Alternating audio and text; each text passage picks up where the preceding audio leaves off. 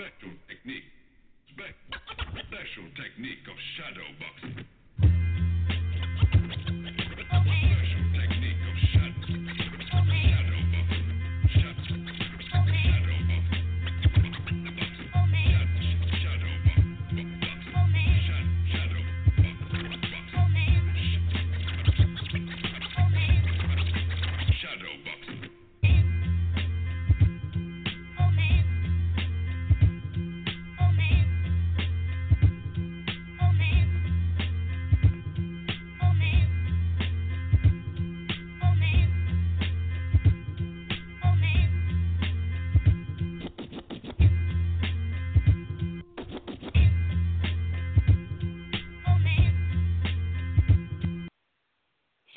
Yo, yo, yo, yo, what is good? What's going on, everybody?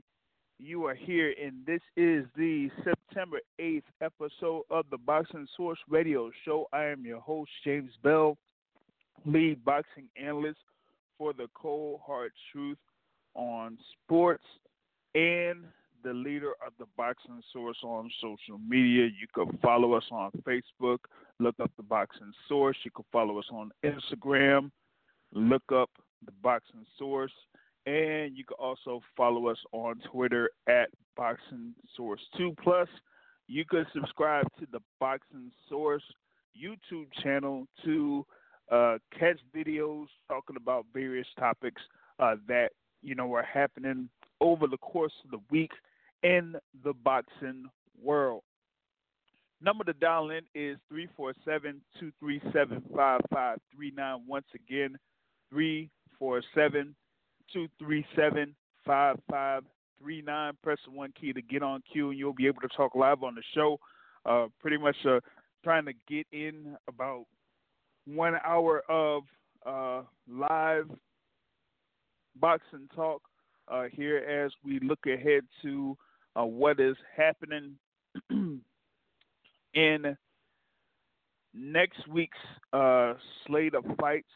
Uh, we didn't really, you know, have uh, that much action.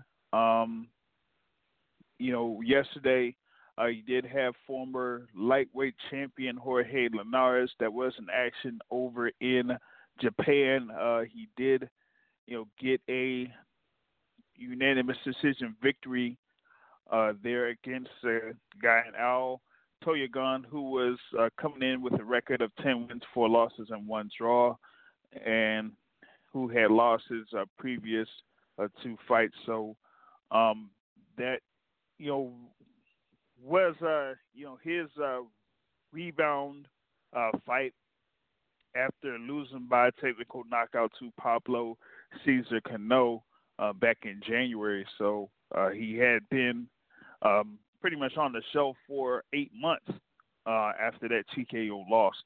But you know, other than that, uh, it really isn't wasn't uh, that much action uh, this week. You're just looking ahead to next week. We have you know, a uh, fight card that's going to be on the zone on Friday, September 13th. Uh, you have it at you know Madison Square Garden uh, Theater, uh, headlined by the fight between Devin Haney and Zaur Abdullaev for the interim WBC lightweight title. These two guys are, you know, the two uh, top contenders currently uh, now for the WBC world title. Um, as uh, you did have Vasyl Lomachenko uh, win the WBC championship with his um, win that he had on August 31st, uh, there when he was able to, you know, get that unanimous decision victory over Luke Campbell. Uh, so you know now uh, you would have uh, Devin Haney uh, going up against Zaur Abdullaev, and actually uh, Zaur Abdullaev is uh, ranked a little bit below Teofimo Lopez uh, before uh, Devin Haney. So uh, it isn't necessarily the top two uh, contenders there at uh, lightweight for the WBC rankings, but you know with Teofimo Lopez uh, going to be fighting Richard Commey for the IBF championship uh, in December.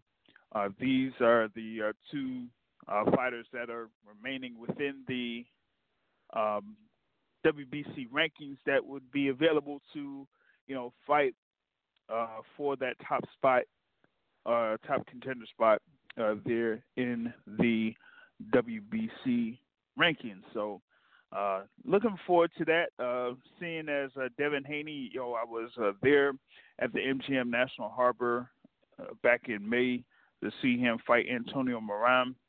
Um, you know, there that ended up being a uh, main event there at MGM National Harbor. He was able to score that KO victory.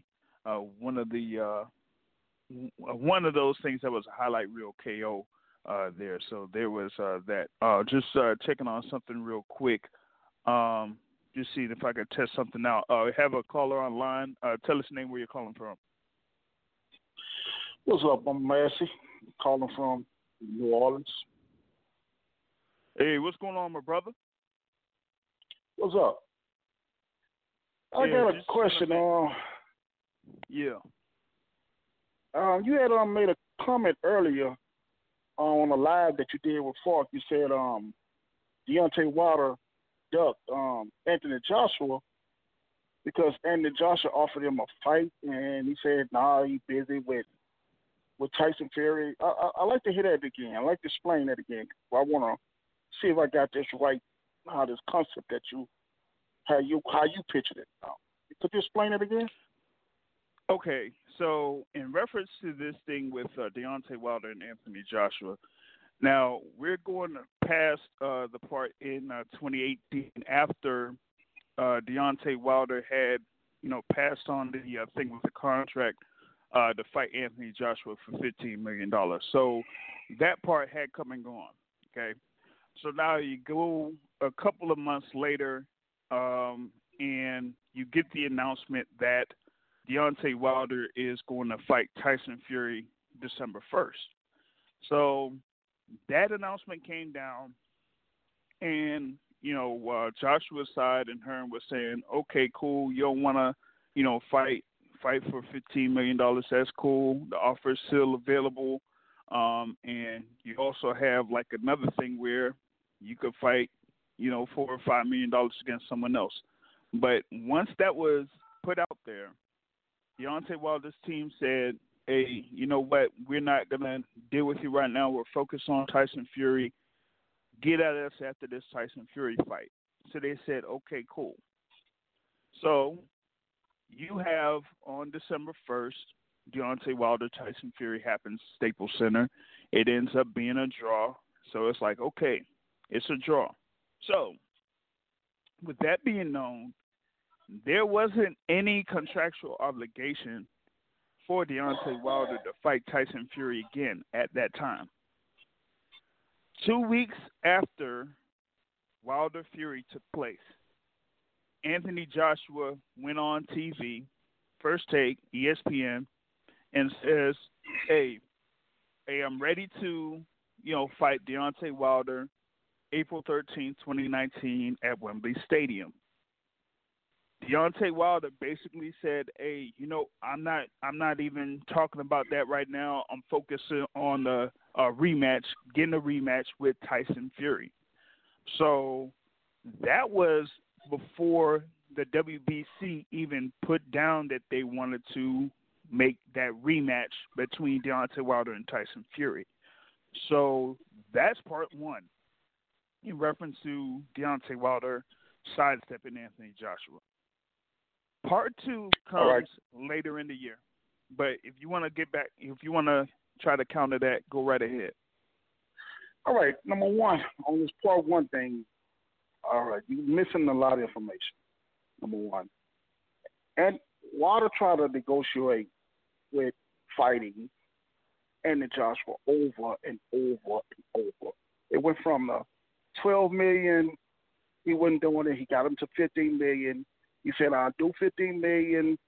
That went from fifteen million till no, we it's Wimbledon Stadium or Cardiff not ready that went from provoking fighting in Carter Red. I mean, in Carter and um, Weber Stadium instead of Deontay Wilder.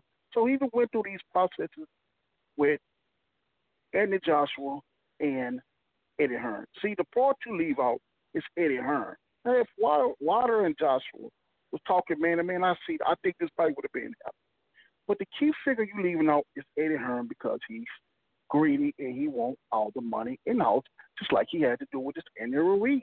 If it's not, that was the ridiculous. That was a ridiculous um, uh, rematch clause. But Andy Ruiz signed, which Wilder didn't, and that's why he got the fight. So Eddie want all this money in. He's the least he want to make all his money himself. But he don't. Their team is not that big to make demand all the money himself. So fine, good. But Wilder went through that over and over and over.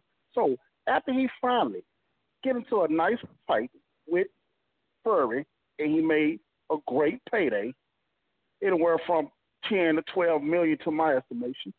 He made a great payday with Fury. He was ready to do the rematch because it was a lot of people saying he he didn't win. A lot of people said it was a draw. The judges saw it was a draw. A lot of people say he lost. So Wilder was ready to reprove himself again. And how about that's when AJ went on ESPN trying to pump up the fight.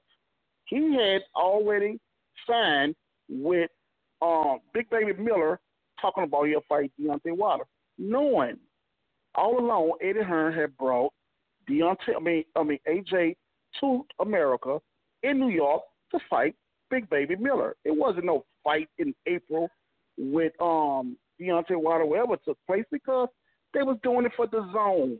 And they was gonna fight in America for the zone and they was gonna fight Big Baby Miller. Anything else is is lies, dude. And you should know better than that to spread that propaganda. Hello? You can continue.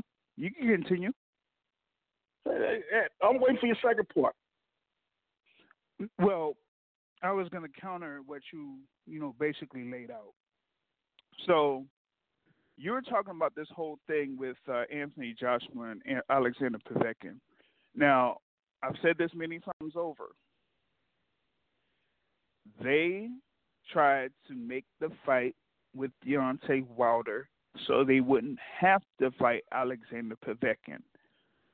When you have a mandatory that's ordered, the only way that you could not fight your mandatory is to fight a unification because, as many people like to bring up, unifications trump mandatories. Okay, so if unifications trump mandatories, then you try to make a fight with the other champion so that you won't have to fight your mandatory. That is what their side tried to do with Deontay Wilder. They tried it in April. Well, actually, they tried it in March. They didn't went into April. Didn't work. They tried it in May. At the end of May into June, it didn't work. So, since you had all of that and there was no contract signed with Anthony Joshua and Deontay Wilder, then the WBA said, since you can't make that fight, you have to fight your mandatory. So that's well and done. Okay, that's fine. Now, the other part about what you're talking about in reference to Eddie Hearn blocking the fight and being an obstacle and this and that and the third, well, there's another issue with that coming after last year. So, you go into this year, you have, of course, Deontay Wilder facing Dominic Breazeale for that WBC mandatory. Okay.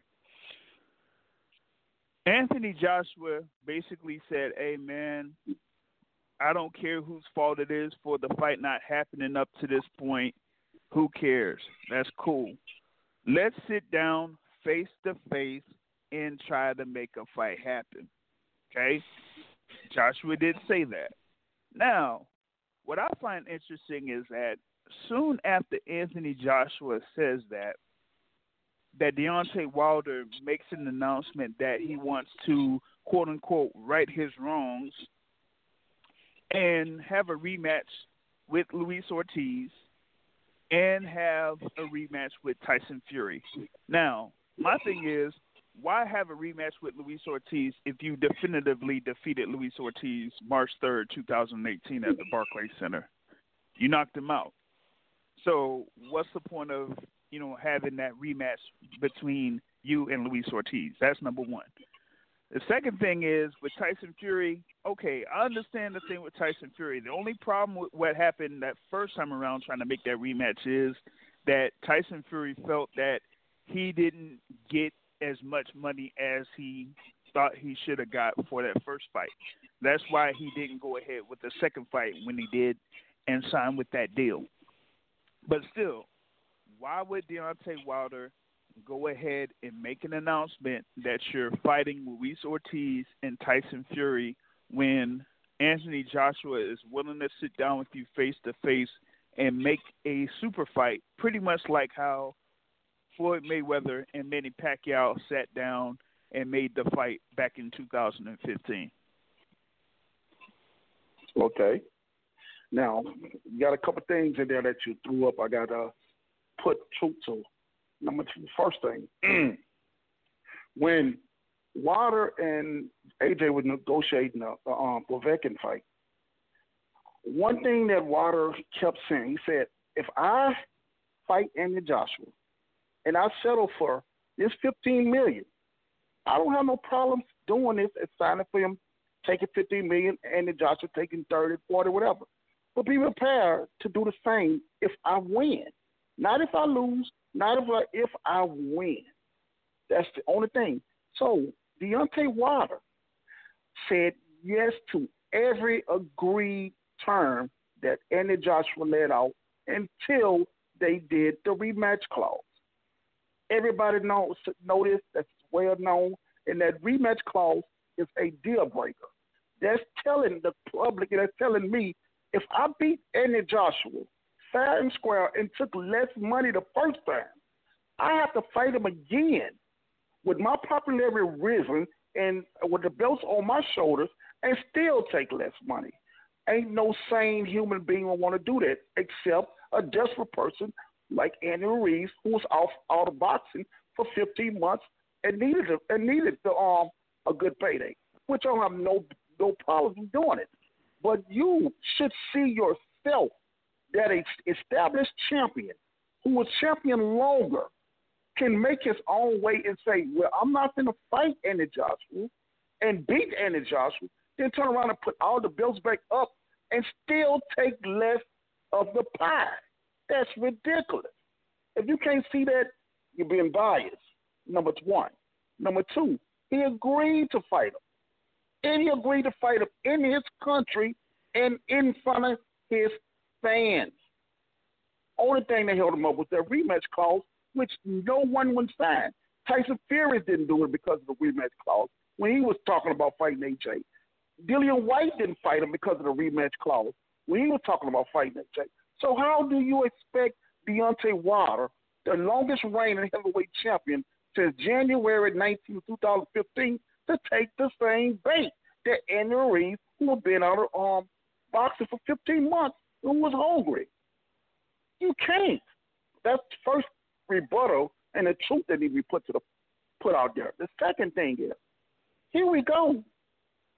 Like I said over and over, Tyson Fury and and and uh, the fight that Deontay Wilder Wilder took for with uh, Ortiz and Tyson Fury was coming off the DAZN broke-up deal. So DAZN offered Deontay Wilder a twenty million dollar fight with um, Breazeale and two rematches with um Andy Joshua. The only thing about it that DAZN wouldn't do is let Deontay Wilder team know what Andy Joshua is making. And that's a no no. That's the biggest no no. No one going in there blind. So I'm gonna make forty million dollars and then a, a piece. Me, I'm gonna make forty million dollars a piece. And then Andy Joshua making sixty million a piece. And then after I beat him, I still make forty. He makes sixty. Smart businessmen don't move that way. And this is and this is the business is once you lose, your your stock go down, and and once you win, your stock go up. This this kind of business. So they trying to play these games and it's kudos to Deontay Wilder team for catching them every time they try to play it. So Deontay Wilder said no, and his team said, well, we will give you three fights. We will give you three fights for almost the same amount of money. We would give you Breazeale, we would give you Ortiz, and we would give you the rematch with Tyson Fury, which Deontay Wilder had made a deal to do. So once this deal in place, and Anthony Joshua already have a fight coming up with um, Big Baby Miller, that's when Eddie Hearn and and uh, Anthony Joshua start poking their chests out, saying crazy things for you fans. I mean, for fans just to follow suit with. But it's not true. If you look through the deep in the in the business aspect of everything and look at the fine details and brush it with a comb, you will see that Deontay Wilder had to fight Ortiz and um, um Fury because of the the eighty some million dollar contract he signed, and we just got we get him paid. Nothing about that. And now, since Ruiz is on the table, um, and Ruiz um, they took the belt from um Joshua, and it would be a better deal because it would be a better situation if we fight in Ruiz, and then hold off Tyson Fury because why? They both own networks. The thing that Andy Joshua got behind him that killing everything is their app, the Zone. The, the Zone need fans and it needs subscribers. So they're not trying to play nice with networks like Fox, Showtime, and ESPN, which was share these fights. It would share the broadcast. The Zone cannot share a broadcast. They need everything in house. So when Eddie say, "Would I mean we'll we'll fight Deontay Wilder," it's not we'll fight Deontay Wilder on the network and we'll share it like Tyson Fury and, and Deontay Wilder on doing Fox. It's fighting on the zone or the biggest person the biggest person win. Which is I'm okay with the big the more money for the fighters, I'm okay with it. Whoever bid the most on it, either the zone or Showtime or the zone or Fox. I mean, fighters get more money. I'm with that. But no one is not gonna um fight um on the zone for less money, same money they can make on Fox and Showtime and especially because the zone have a smaller audience, American audience, and it and it don't do nothing but limit your, your viewership and limit your your audience to the into in America. So that's why Deontay Wilder said, "Nah, I'm gonna do a pay per view with these two, and I'm gonna build my name up bigger." That's why it's understandable. It was a deal. There you go. All right. Um, before I bring in the next caller uh, from from all of what you said. I'll, I'll counter it later, but this is partially what my reaction is for what you said. Yeah, but before before before I counter that, I have to bring in this caller. This caller is the president of the Deontay Wilder fan club. This guy is one of the biggest supporters and backers of Brother Massey that is currently on the call right now, uh, coming from the Bronx.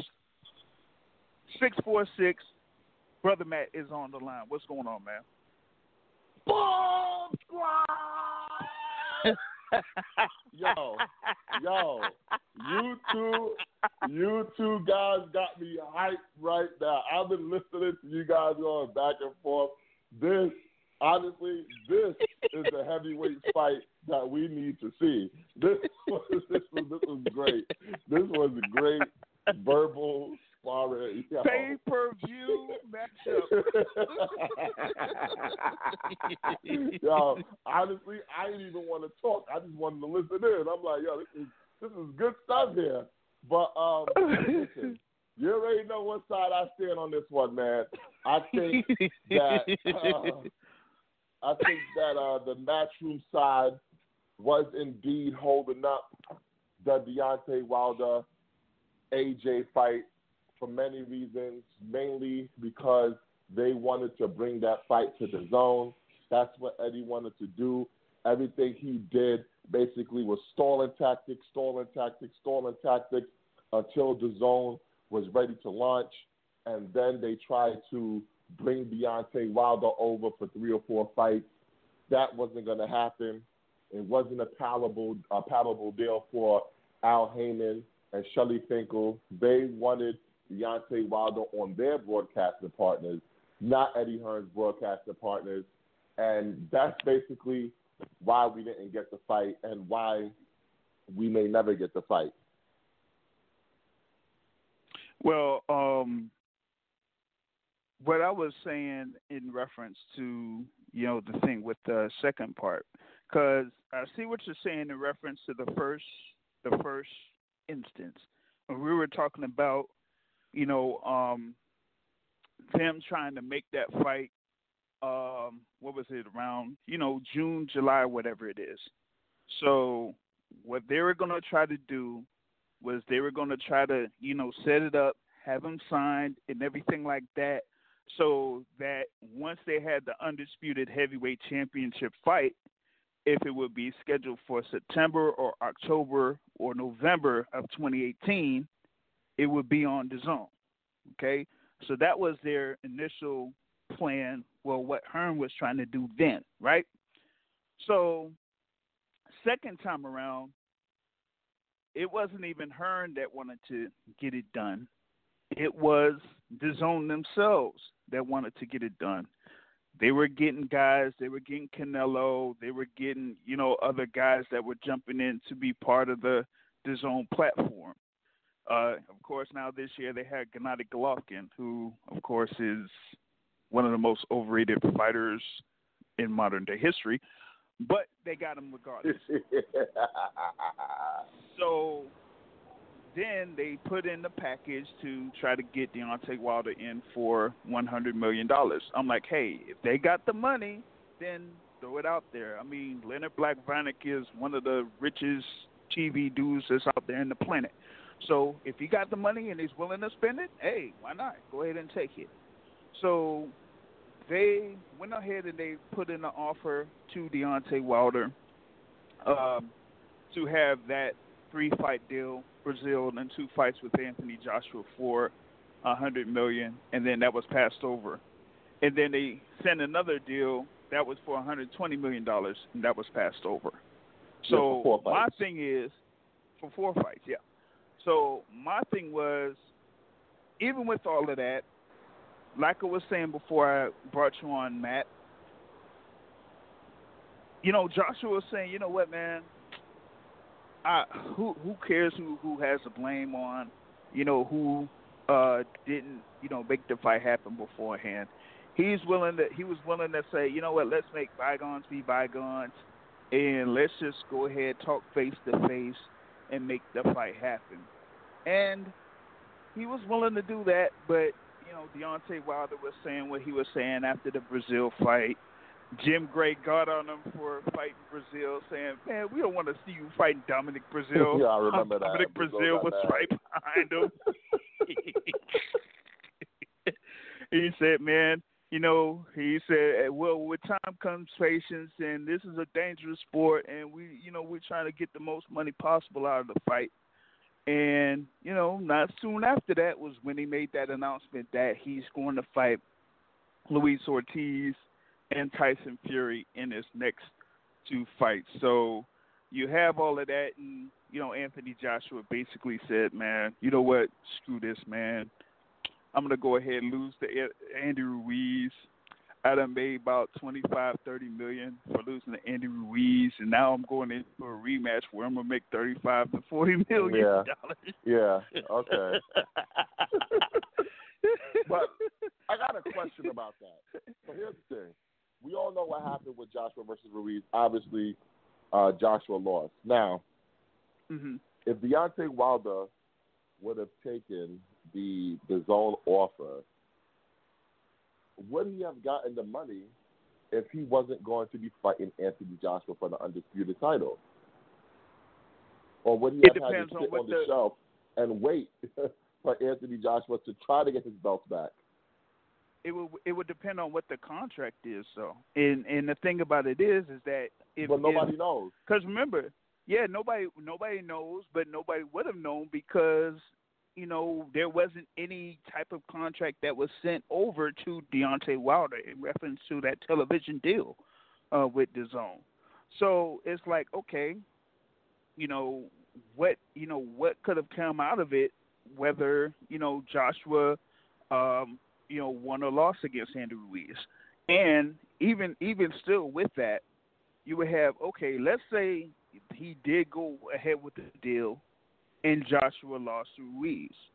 So then, what you would have is either if it's that four fight deal, you would have Deontay Wilder fighting that second fight in the deal. You would have Joshua fighting Ruiz again, and Joshua, you know, if he's go ahead and he beats Ruiz, then you have the two fights with Anthony Joshua. So that's well, the thing about wins that. Again? He he isn't going to win again, and you know that. That's why you're going to lose Oh, a steak on. dinner. But before we go ahead and continue with that conversation, I want to bring in the vice president of the Deontay Wilder fan club, Mike Grady, Mike Grady, Mike Grady. and also the president of the Joe Joyce fan club, Mike Grady. Hey, hey, hey, hey. Do not do not spread rumors. Do not spread rumors. I'm not the president for the Joe Joyce Club. if Joe Joyce What's be the top on, Mike? heavyweight, oh, never much, never much. If Joe Joyce be the top heavyweight, I'll probably still not change my opinion about him. But um, yeah, James, I see you. Uh, you starting early with the Wilder talk, man. Let me guess. It's Wilder's Well- fault. It's Wilder's fault, right? no, no, no. There was a caller that came in here that brought up a um, question in reference to a topic that I was talking about um, in the boxing forums uh, yesterday. So he brought up the question, and then I gave a history lesson, as I am a historian.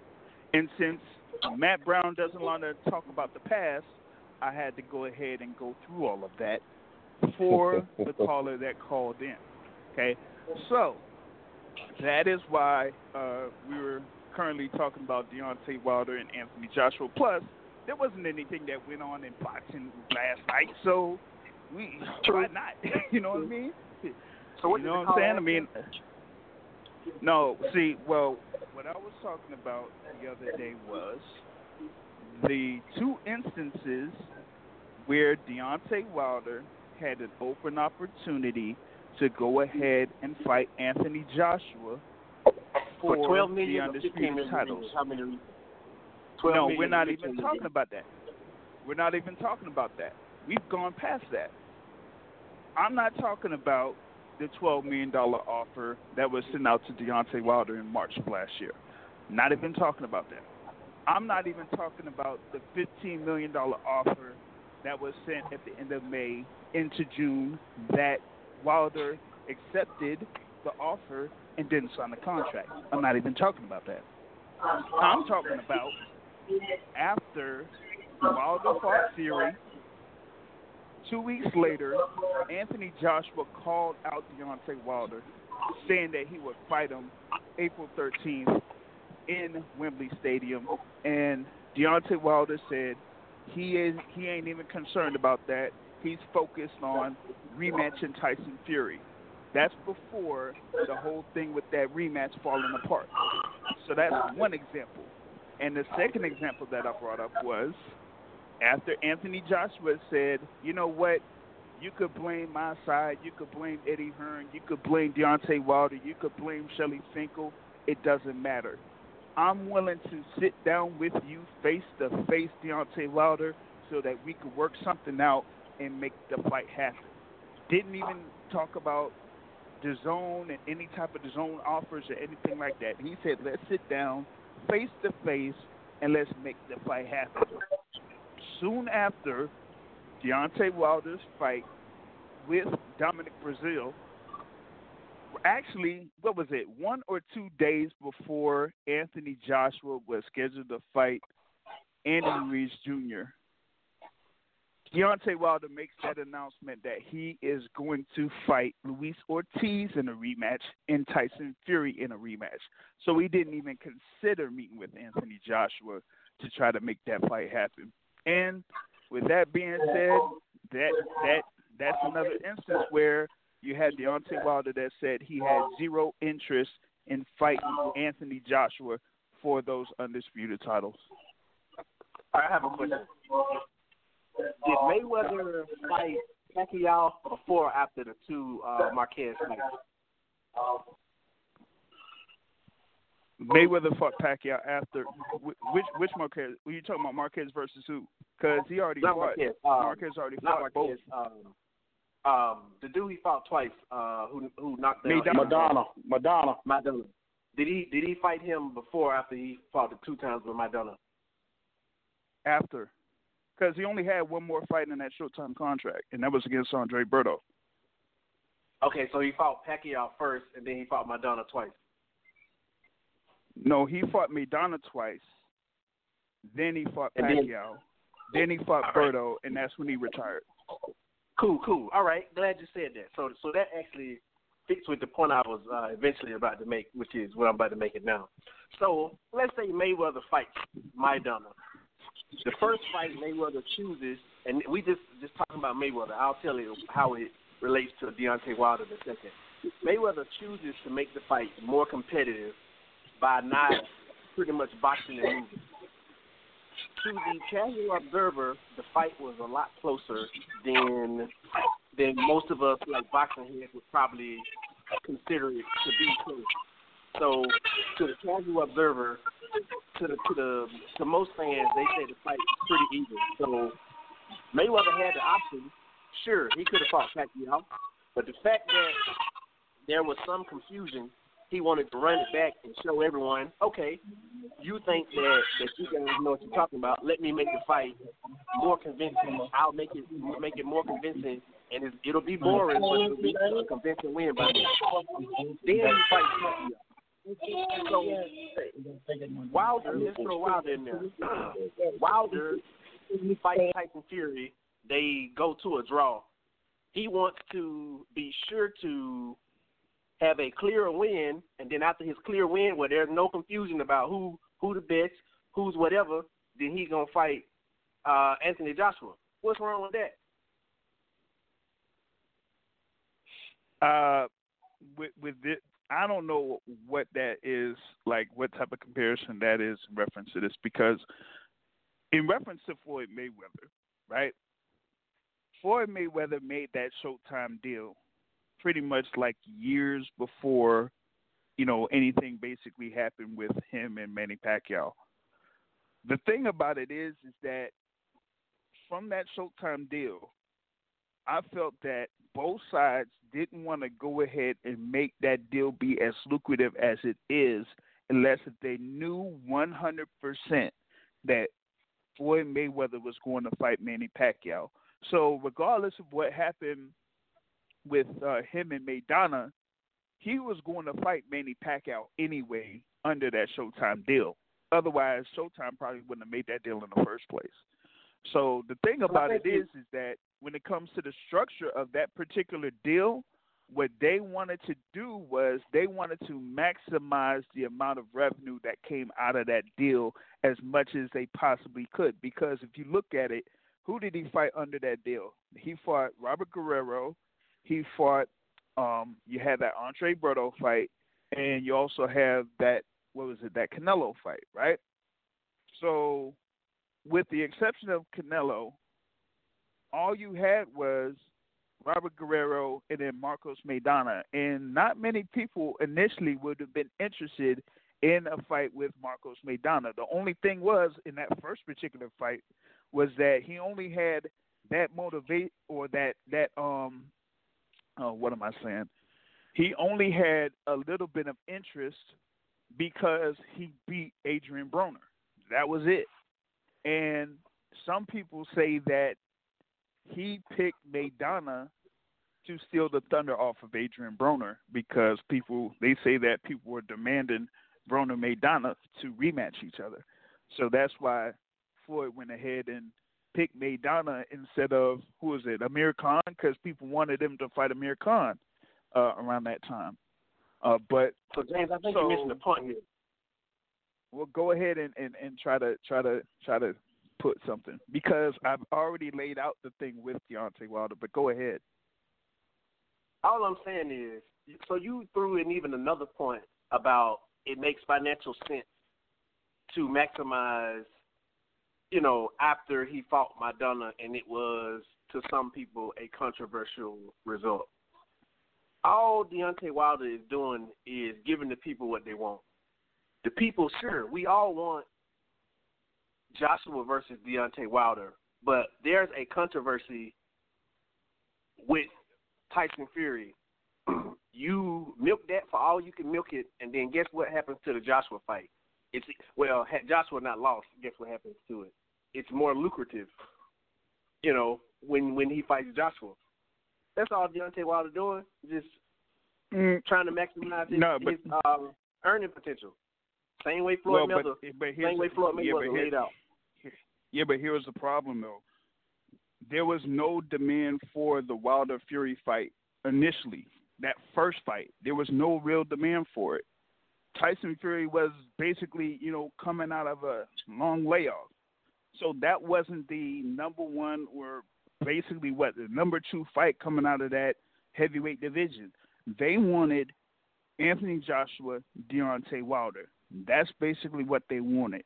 So once that Fury fight did get signed, then you had that thing take place.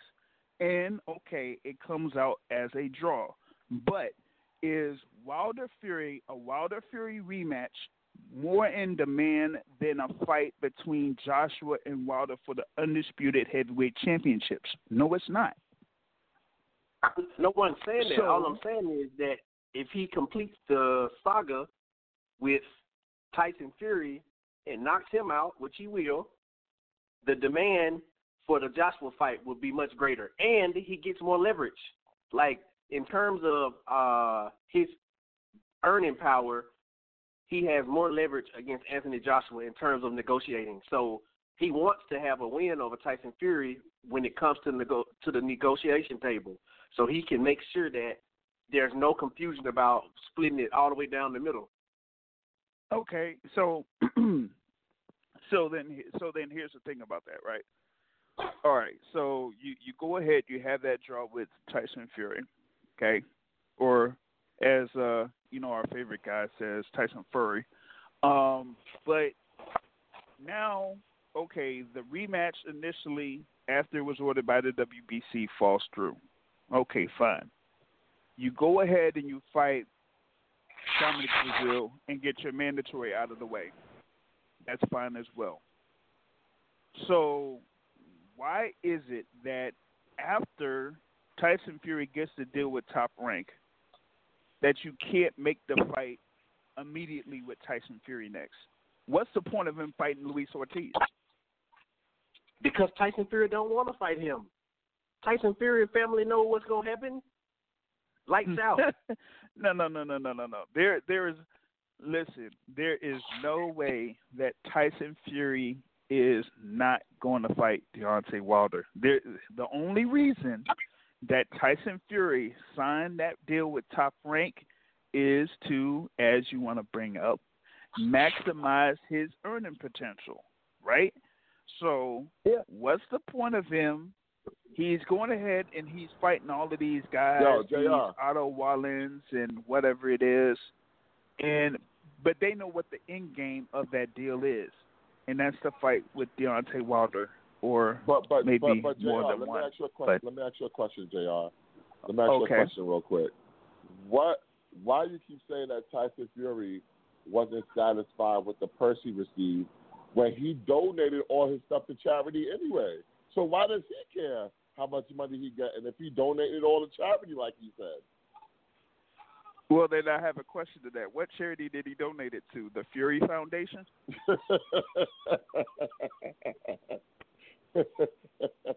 Who knows? Don't listen. Here's the thing.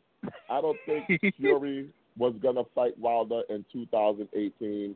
I mean, in 2019. Bob Arum was out there saying that the fight needs to be built. We we need to build this up. so We need to build a fight. There isn't million enough- pay-per-view. I, I mean, Yeah, let's so face it, know- these guys, Tyson Fury and Deontay Wilder, aren't interesting enough to get enough money to make the fight happen this year. So we're going to Exactly. have those two guys fight next year. Oh goodness. Exactly.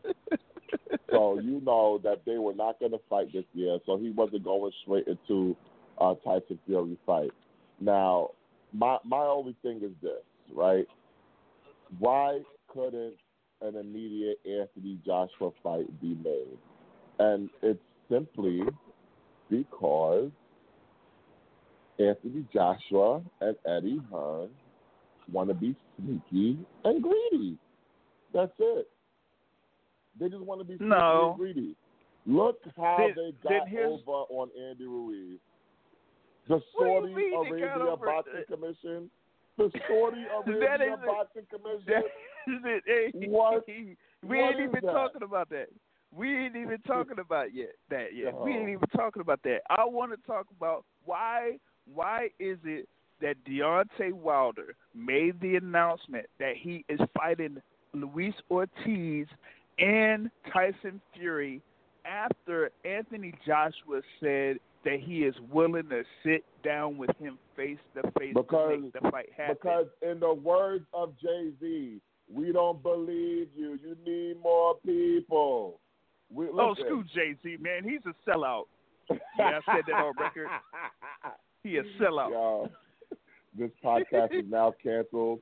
the Go Long Media channel has been brought out by Roc Nation, and JR is fired. but hey, I'm not. gotta- Hey, I don't want. Hey, I'm not. I'm not. I'm not hoping that this podcast gets picked up by Tidal or whatever organization is that he's affiliated with. I don't care. Listen, you gotta understand with how with how like basically heated and contested the negotiations between Joshua and Wilder has been over the last two years. I can't blame Deontay Wilder for not wanting to sit down with him anymore because he sat down with the zone thinking, all right, this is gonna be a fresh start. Let's say what you gotta say, and then once again they tried to be sneaky. They don't want to give him all the details surrounding the fight. what? They never want to. oh, come on. Wait, they wait, never want to give up wait, all wait. the details. Wait a minute. Wait a minute. So, so why is it that Manny Pacquiao was willing to sit down with Floyd Mayweather after the intense back and forth, the whole because thing about Manny slander Pacquiao and all of that? Broke. Manny Pacquiao spends so much. No, it's true. It's true. Manny Well, Pacquiao spends so much money. He got an entourage of like 50 people. He brings like 30 people with him in the hotel room to sleep. Some of them sleeping in closets. Some of them sleeping on the floor. Manny Pacquiao gives some of them sleep in the bathtub. money. Yeah, of course. So, so that's a bit different situation. Manny ain't got no money. That's why he's still fighting at 40. You know, he ain't got no damn money. Okay? Now, Deontay Wilder has made smart investments. He, if, if these guys don't Hey, want to he play he ball, he ain't running for Wilder office. Exactly. Listen, if, if, if, if these guys don't want to play ball with Wilder, he has no problem just like, all right, screw it. I'm just going to go do my own thing. You know, Manny Pacquiao didn't have that luxury because this was the only big money fight where he could cash out. And he still broke. He had to come back again. So, you know, you can't compare those two situations. You just can't compare it. oh man. Oh, let me let me bring in another caller uh, to join in on this uh, continuing talk about Anthony Joshua and Deontay Wilder uh, from the eight one three. What's going on? You're on the Boxing Source Radio Show. Hey, what up, my people? This is Terrell calling from Tampa. You already know what it is. Uh, let me just shut up and catch up to what you guys are talking about. So there you go. All right. so James is hating on Since- Deontay Wilder again. Wash, That- that- rinse, that's something new. repeat. Wash, He said- rinse, Hey, repeat. Terrell, Terrell, he said that since there is no boxing today, I got to do my favorite thing in the world. no, no. I'm Somebody called in that is a that is an avid fan of Deontay Wilder. He asked a question, and I answered the question. You could go back on the podcast. Be sure to catch the podcast on iTunes later on, so you'll be able to hear what the caller asked the host. And I went ahead and answered it in a factual, historical fashion. No hate, no hating involved. Just bringing up the facts. That's all I did. right, the last topic we left off on Terrell was was that um, James said something about why is it that say it again. Why no, there was an echo thing. Okay, why is it that Deontay Wilder, all of a sudden, when Joshua actually finally does really want to fight him, after he drew with Tyson Fury, why did Deontay Wilder not try to fight um, Joshua, and why all why all of a sudden he wanted to fight Fury again? And so my response to that was when Mayweather fought Maidana, and it was a controversial like finish. People thought you know that it was closer than what it should have been. He fought him again, and then at some point later he fought Manny Pacquiao. After he cleared, he shored that up, and he let people know more clear who wanted who who was going to be the winner. Then he fought, you know, the more lucrative fight, Manny Pacquiao. What I'm saying is Deontay Wilder is doing simply the same thing. There was a controversial finish, and he wants to make it to where there's no, you know, confusion on who who's the best between those two, as well as a win over Tyson Fury means that he has a greater negotiating power to where there's no confusion that he should get it, you know, a 50-50 split and uh, your your rebuttal to that was what again, James? In reference to the thing with um, Floyd Mayweather and Manny Pacquiao, right? Well, I, I mean so, Deontay Wilder. The thing was is that in reference to the thing with Marcos Maidana, that was part of a multi-fight deal that Floyd Mayweather was on under Showtime. There isn't any multi-fight deal that Deontay Wilder was under at, at that particular time? What like what what was the deal that Deontay Wilder signed with Showtime that that he had a multi-fight deal under that network? There really wasn't one. So you can't really compare the two in reference to you know those those things. So that was that was what I was talking about in reference to that is that you have Floyd Mayweather that had a very lucrative deal under Showtime, so he could pretty much fight anybody he basically wanted to at the time, with the only caveat being that by the time the end of that contract was done, that he fights Manny Pacquiao. So they were able to execute that. On the flip side with Wilder is he didn't have any term deal with Showtime he didn't necessarily have to fight Tyson Fury because that was a voluntary defense and he didn't lose to Tyson Fury, so the rematch clause didn't really have to be put into effect. The WBC ordered that rematch thing later on down the line in January. That's when they went on ahead and said, okay, since there's such and such about a demand for a rematch between the two, we'll go ahead and go forward with that rematch. And when they had that put in place, they had at the time tried to have Dillian Whyte fight Dominic Breazeale for that interim WBC heavyweight championship at that particular time. But my thing is is that two weeks after that December first fight, Anthony Joshua called out Deontay Wilder for him to fight on April 13th. Then, soon after that, Deontay Wilder said, "Hey man, no, I'm focused on a rematch with Tyson Fury, even though nothing was locked down at the time. He had that open opportunity to fight Anthony Joshua April 13, 2019, and he passed on it. He straight up passed on it.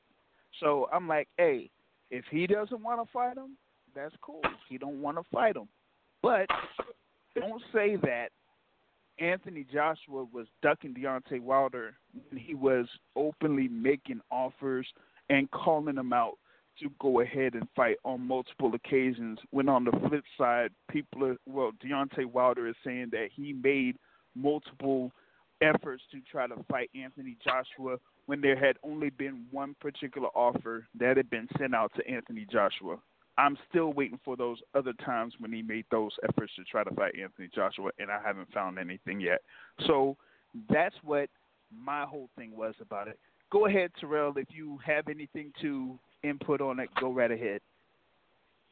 Well, the what what Mike made mention of between the uh, Mayweather uh, Maidana promotion uh, and and the Joshua Wilder uh, thing, those things have nothing to do with one another at all. Like like you mentioned, uh, James, uh, Mayweather was under contract with Showtime for for a five fight deal, whatever it was, and so that's when and he had like to like to uh, control pretty much over who he fought. Now, in regards to Joshua Wilder, I mean, how many times on this show have we talked about are these guys going to get together? How many times has the media drug on the story about Joshua Wilder, what's going to happen, the fake contract, the real offers, the emails, the, the, the UPS mail, the tracking numbers, all this other stuff? How many times have we seen that for a fight to, for, for the fight to never come to fruition? And this this frustrated pretty much the worst entire boxing base in the world. So, like I said, those two, two things have nothing to do with each other and then you fast forward in the time, right? Uh, Wilder, Josh, uh, Wilder Fury fought, fought to the draw, right? And then fast forward after that, uh, Joshua lost his belts to uh, Ruiz and everything. And, and actually, even before that, even before the Fury, uh, even before Joshua Ruiz, uh, Fury pulled the chair from, water, from, from underwater when he uh, faced time with uh, I think ESPN or something like that, and then said want to fight the Otto Wallin or whatever something like that before the before the uh, uh, Wilder rematch. So, and then from that point, uh, Wilder was almost left without a dancing partner, and that's when the point he finally decided to fight Breazeale, things like that. So once again, the Mayweather Mayweather story storyline does not have anything to do with the Wilder storyline, and it's it's so funny now uh, hearing some of the a bit of the antics about them wanting to uh, Wilder and Joshua wanting to get together, and stuff like that. It's it's just one big pot of spoiled soup, you know. But uh, it's so funny that these guys had an opportunity to make possibly one of the biggest fights ever, possibly. And now uh, you, you look at it now, and all this the opportunity for that is squandered uh, from Joshua losing uh, now Fury going this different way, finding these bumps, things like that. Uh, so I tell you what, Wilder definitely better impress uh, against uh, Ruiz. Uh, so that, that's what we have right now. Yeah, and I mean my thing is that yo, Joshua has gone ahead and said, you know what, I could make money basically fighting anybody. I'm almost pretty much at Canelo level. So, you know, if all of these other guys want to waste their time, you know, fighting other people, then, you know, I'll go ahead and do that myself. You know, so he goes ahead, he he defeats Ruiz. Um, if it's a, a blowout, which, you know, I hope that it isn't, hope because that way they'll be able to fight again and then still make more money, then you know Joshua just go ahead and fight those you know mandatories and fight the freaking Kubrat Pulevs and then eventually fight Alexander Usyk and and just go ahead and you know fight those guys. And we won't basically have anything until uh you know 2021 when it comes to having an undisputed you know heavyweight championship. I mean, we this is not a situation where where you had Vladimir Klitschko holding those the WBA, IBF, and WBO belts, and you have Vitaly Klitschko with the WBC title. This is that open opportunity that you had to have the undisputed heavyweight championship fight take place, and one side is talking, and the other side is trying to make things and get things done. And so, you know, that's what you know, I basically had out of that. So I mean, you know, regardless of what happens here, um, with you know Joshua fighting Ruiz on December seventh, Um, of course, next week you have Tyson Fury against Otto Wallin, Las Vegas. Um, he'll probably fight one more time before the end of the year. Um, and you know, Deontay Wilder fighting Luis Ortiz in you know November 9th or 23rd or whatever date that they're gonna have, you know, set for him. So that is you know what we have uh, going on with that. Um, that is, uh, you know, the original portion of the telecast. We're in overtime right now. Uh, you got, you know, the uh, cards next week. Like I said, Fury versus Wallin uh, out there. Uh, the over under on the uh, amount of people that will attend that fight is uh, 1,000 people. Uh, so. So that's what you got with that. And then also on Friday in New York City, Devin Haney against Zaur Abdullaev for the interim lightweight championship, and uh, also Heather Hardy versus Amanda Serrano for the WBO female featherweight championship. Uh, so that's you know what we got coming up next week. Um, kind of looking forward to uh, what Devin Haney does against Abdullaev, and if uh, Heather Hardy will be able to get past Amanda Serrano because you know some people are saying that Serrano might uh, Serrano might get uh, Heather Hardy uh, right there, even though you know Hardy is like the uh, supposed um one of the supposed darlings of uh, you know women's boxing, but going up against Serrano, man, I don't know, man. I don't, I don't know. Uh, hey, uh, Matt, you still on here? Yeah, I'm, I'm here, Jr. I'm here. Yeah, so, so I mean, last last week you were talking more about the Hardy Serrano fight uh, than this uh, thing with Devin Haney and Zaur Abdullaev. So, um, any anything more about Hardy Serrano that you wanted to talk about? I, I'm just worried about Heather Hardy, man. Yo, Serrano hitting hard right now, man. Yo, Heather Hardy just needs to duck and swing and hope she connect. Cause you know I love Heather Hardy, but Serrano is looking like a complete animal right now, man. She hitting like she could fight men. So maybe her and Nate Campbell should get it on in the ring because I'm taking Serrano. Okay. Serrano KO one. I'm taking Serrano. She's hitting hard. I can't wait for that one, man. Um, uh, Heather Hardy is basically saying that she's already sold herself like um, over twenty thousand dollars worth of tickets. Uh, Serrano has sold her share of tickets. I think it's going to be a good event. Uh, it's going to be at the theater, so it, it, it, it's going to be very small. So it is what it is, man. I think it's going to be a good event. I hope that um, that the fans really show out and, and give these women the respect that they deserve. And I, I don't know, man. I think Serrano might, man, it might be Hardy's last fight.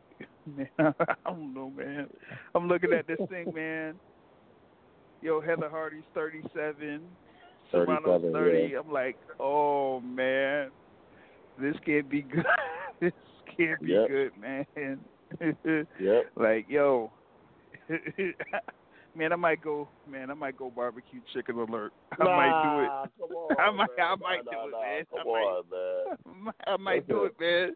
That's it. Hardy has a chance, Yo. all right? Hardy has a chance. yeah, yo, what up, Terrell? I got a question for everybody. Just want to see everyone's response on this. So outside of 147 and outside of heavyweight, what's going to be the most interesting division going up within the next year? One Outside of thirty-five. 140 One yeah, easily without a doubt. 135. Easily 135. 135. And and and good thing that you know you brought up that question and you you got the answer 135. I mean you have now, of course, uh, you had uh, you know Vasily Lomachenko uh, winning all but one of the lightweight championships over Luke Campbell. Yep. You got Gervonta Tank Davis, uh, you know, making the announcement that he's moving up to 135 and he'll eventually face, um, you know, Ortiz Gamboa so that he could lock down the mandatory spot for the WBA championship. And then you have in the IBF, uh, you have Richard Commey uh, going up against uh, Teofimo Lopez on uh, December takeover. uh, yeah. So, so you have all of that. You still have, um, well, you still have uh, Robert Easter Jr. Devin and Haney. Rances Barthélemy. Barthélemy. Devin Haney, like you said, uh, like we are talking about, he's going up against Zaur Abdullaev for the interim WBC championship. So that, you know, that Ryan Garcia's, you know, in there King as Ralph. well. Uh, yeah, and You don't know? forget uh, George Kambosos Jr. I'm hearing that he Yeah. actually may be in the running for Lomachenko's next fight. Actually, Yeah, um, you know, for him being, yeah, he'll uh, go ahead and make that, uh, you know, voluntary defense before uh, we see what happens with, um, you know, Commey and Lopez. Um, not sure if it'll be, you know, by December or November. It'll probably be January if he does fight Kambosos. Uh, so that's, you know, that's another one. Um, wait a minute. Oh, wait. Oh, you got wait. Felix Verdejo was up there too. So man, so yeah, lightweight is, you know, clearly, clearly the uh, next, um, you know, kind of like glamour division. So it's lightweight, and, and, then I, I, would I just want I just want to put this out there right now for public consumption. If Lomachenko decides to move down with all this smoke at 135, man, I'm calling his ass out. I'm calling his ass out because this division is stacked. There's no reason why, if he is as great as people says he is, he shouldn't try to clean out this entire division. entire division. So I don't want. Entire I don't want to hear and- and- nothing. Yeah, and the thing about it is the biggest fights that he could possibly have are at lightweight. There's no fight at 130 pounds that he could have that's bigger than the fights that would be lined up for him at lightweight against Tank Davis, against Teofimo Lopez, against Devin Haney. Like, come on, there's though you could maximize the amount of you know interest and money in that lightweight division. Why in the world would you want to go ahead and move down, back down to super featherweight? There's no point. Yep. You know, there's no point. So, so yeah, lightweight is you know the next one. You know, other than you know welterweight and uh, and heavyweight, and I would say followed up by I would say featherweight, but Mm, they're not fighting each other. I'm not. yeah, they're not fighting each other, man. So Not it, you know, it is what it is. You know, so so there's that. So that's my answer. How about you, Mike? Do you have any uh other divisions that that could be um on the spotlight? You know the answer. Um, let's see here. I feel challenged by Matt. Ladies and gentlemen. you know what's coming? Like, like, How about- uh, How about how about uh Julian J. Rock Williams? No, no, Okay. no, no. Um, hold on, hold on, hold on. Who moved up? What's the name moved up? I love Because, that. uh, Because uh, he, Heard. Hurd moved. Thank you. Hurd moved up.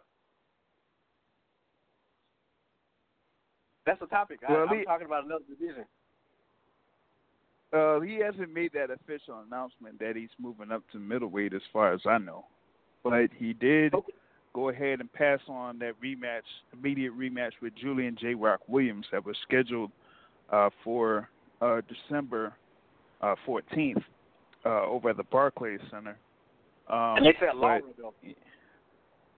yeah, but he'll yeah Julian Williams may end up fa- fighting Lara uh, as a replacement. So uh, that'll still be a pretty good fight, but not as you know not as interesting to me as a Hurd Williams rematch would be. You know, so so there is that. who would win? Um, Who would win between Lara and uh, Hurd? I mean Lara and um, J. Rock. J Rock, J Rock. Off of activity. That's what you think? Yeah, pretty much off activity and and he he had he like like I was saying, man, he's probably the best boxer boxer in that particular division right now. Is Julian J. Rock Williams, and he showed that against Jarrett Hurd um, in May, uh, and, and you know, he he could have had that shot to um, win the um to win that IBF title uh, beforehand when he fought uh, Jermall Charlo. He just you know got chin checked, and that pretty much you know ended it for him. You know, because up until that particular point, he was doing very well against uh, Jermall Charlo. So, um, so I mean, that's what I got uh, there for uh, 154 pounds. You know, so. And do you think he beats Jermell? Yeah, he beats Jermell Charlo, man. You said yes or cannot.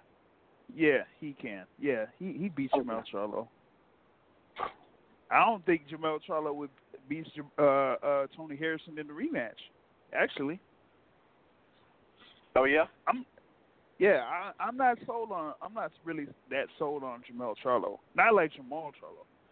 I, I have Jamal like a little bit above Jamel when it comes to overall ability. I do. Um, Wow. I do. Uh, the thing with uh, because you know Jamel was a highly touted, sought after one. Jamal had problems even getting signed. Yeah, but I mean the the past, you know, other than the fight that um Jam- Jamel had with um uh Erickson Lubin, I ain't really been that much impressed with with Jamel Charlo. You know, with with his other fights that he's had at 154. So, you know, for me, I I just don't see him, you know, pretty much getting that much uh further than above uh, Tony Harrison and, and Julian J. Rock Williams. So, I mean, it's pretty high. It's still probably what among still the top five at 154 pounds, but I just don't see him beating Harrison and Williams uh, out there. Um, so, you know, that's what you had um, with that. Um, so yeah, that covers like you know most of you know what we got because there really isn't that much uh, going on. Um, you know, next week. I mean, you have those fights next week, and then the week after, there's absolutely nothing. And then the 28th, you have Errol Spence against uh, Sean Porter, and of course, uh, those two guys are drawing it out. They had their little face to face, and and Errol Spence, you know, Errol Spence looks like kind of, you know, he looks like kind of smug because he he just doesn't really, you know, scream or whatever it is. He's like, yo, man. I mean, come on, man. This guy, man, he ain't got the ability, man. You know, man. I, I'm gonna watch this dude, man. That's pretty much Errol Spence. so, I mean, I I know that I know that you know Sean Porter, my dude, and everything. He he willing to fight anybody and everybody. He don't care, but I just have to see uh, what he does against uh, Errol Spence, and I like to see what Errol Spence does because if he's going to be the type of guy that people are saying is amongst the top five pound for pound, then he got to show it against you know the likes of uh you know a Sean Porter and things like that because he does open himself up to getting hit sometimes. So I like to see how he would do in a in a tough, rough, tough fight that Sean Porter is going to have against him uh, there. So I'm looking forward to that uh, between those two guys. And uh, you also, you know, do have a um, key uh, co-feature bout for the WBC Super Middleweight Championship between David Benavidez and Anthony the Dog Dirrell. Hopefully, Benavidez has, you know, gotten all the powder away from him and stuff like that. Um, but he Come should on, be man. he should, he, he should be fine. man. He should be favored against Anthony Dirrell, even though Anthony Dirrell is, of course, I talked about the Charlo uh, brothers. Anthony Dirrell, of course, is you know the guy that you know a lot of people put um, higher up than Andre Dirrell, um, but we'll see how Anthony Dirrell uh, does here in this particular bout with David Benavidez, uh, who could be, according to some, maybe top one or two guys uh, there Number in one. the super middleweight super middleweight division. You putting them number one over Caleb Plant? Yeah, a hundred percent. Okay. Okay. Number one. So, so, so, so there you go. So that, so that's another thing that I'm looking forward to. Uh, September 28th at the Staples Center in Los Angeles. Man, it's stealing all, all, all the thunder from Deontay Wilder. Man, that's supposed to be Deontay Wilder's date. Man, come on, man. Hey know- man, listen. Wilder's gonna have a great card November 23rd in Las Vegas at the Mandalay Bay. Gonna be great. Can't wait.